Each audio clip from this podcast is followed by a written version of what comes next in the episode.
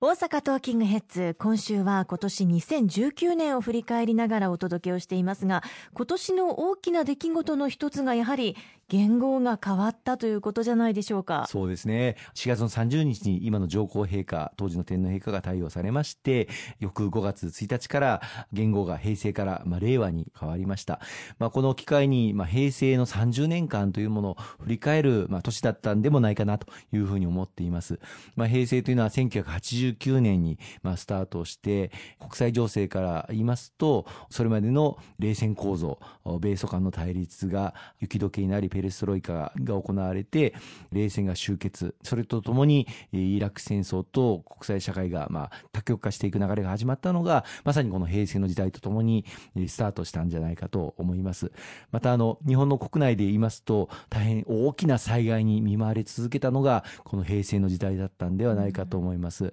1995年平成7年に阪神・淡路大震災が発生をいたしましたしまたあのそれ以外にも各地で災害が続く中で、平成23年、2011年に東北の東日本大震災が発生をいたしました。私はその前年に初めて国政に送っていただいて、議員1年生としてこの東北の東日本大震災に直面をし、ずっと被災地に通わせていただいて、東北の被災地の復旧復興に当たらせていただきました。まあ、その後も相次ぐ災害が、まあ、去年も今年もこの関西地域でも大きな被害に見舞われましたけれども、この災害に見舞われ続けたこの平成の中で、今こそ政治の主流に防災減災という理念を持っていかなければならないということを、まあ、決意をしているさなかにありますけれども、この防災減災を社会の中心軸にしていく、その出発をこの令和のスタートとともに切らせていただきたいなというふうに思いますね。また、あの、国際社会との関係というものも大きく変わったのがこの平成の時代だったんではないかと思います。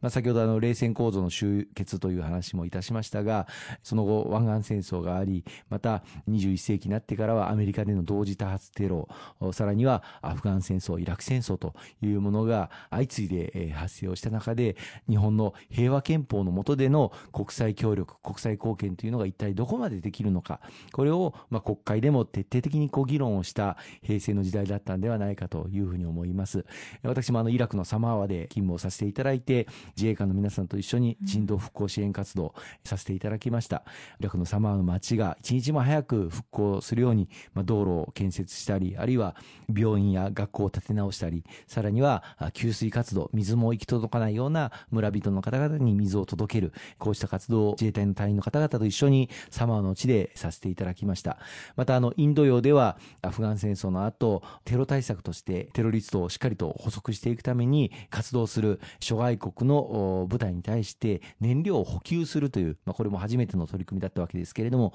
こうしたことにも参画をしていったのが、この平成になってから、まあ、もっと遡ると、平成になってから国連の PKO にも参加をできる PKO 法というのも成立をして、国連の部隊に、まあ、自衛隊と一緒になって世界の平和と安定を守り抜いていこうという、こういった取り組みに参画をしていく。今申し上げたようなそれぞれの活動というのは、今の日本国憲法下でも全く問題にならないということを明確にして、そして推進をしてきたのが、この平成の時代だったんではないかと思います。まあ、今後とも日本が世界の平和と安定、また特にこの東アジア地域の平和と安定に果たしていく役割というのは大変大きなものがあると思っておりますし、まあ、そのためにも平和外交を力強く推進をしていく、そのポジション、役割をしっかり担っていける日本の政治体制をさらに築いていかなければいけないんじゃないかというふうに思いますね。そして上半期の大きな出来事といえば第19回統一地方選挙がありましたね。番組でも取り上げましたが地方議員の役割なども勉強させていただきました。はい大変にありがとうございました。あの4月には前半戦後半戦都道府県会そして政令市会の選挙が前半戦そして一般市町村の議会の選挙が後半戦とありまして本当に多くの皆様のあのお力をいただいて残念ながら惜敗してしまった地域もありますけれども大勝利をさせていただくことが全国的にできました。あの改めて感謝と御礼を申し上げたいというふうに思います。それぞれ実実力ある地方議員と連携をしてですね、今後ともそれぞれの地域の発展のため、あるいは課題の解決のために取り組んでいきたいと思いますし、またあの国で制定をする法律、あるいは予算、あるいは税制、こうしたものをしっかりそれぞれの地域に届けるためには、うん、国と連携が取れる地方議員の存在というのが大変重要になってくると思っております。えー、私ども、まあ、ネットワーク政党というふうにいつも訴えさせていただいておりますけれども、このネットワーク力を地域の皆様のために使っていただきたい、使わせていただきたいというふうに思っております。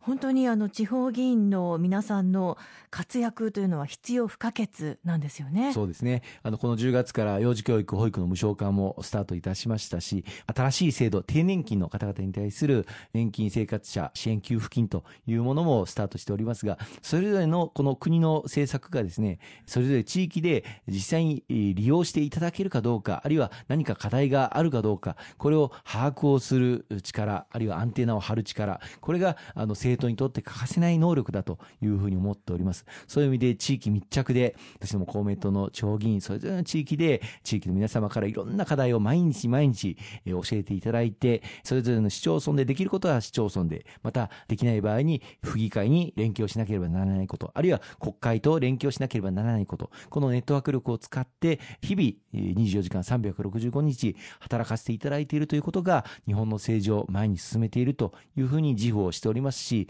今後とも一層このネットワーク力を強化していくために頑張ってまいりたいと思っています。ありがとうございます。今週もたくさんお話をいただきましてありがとうございました。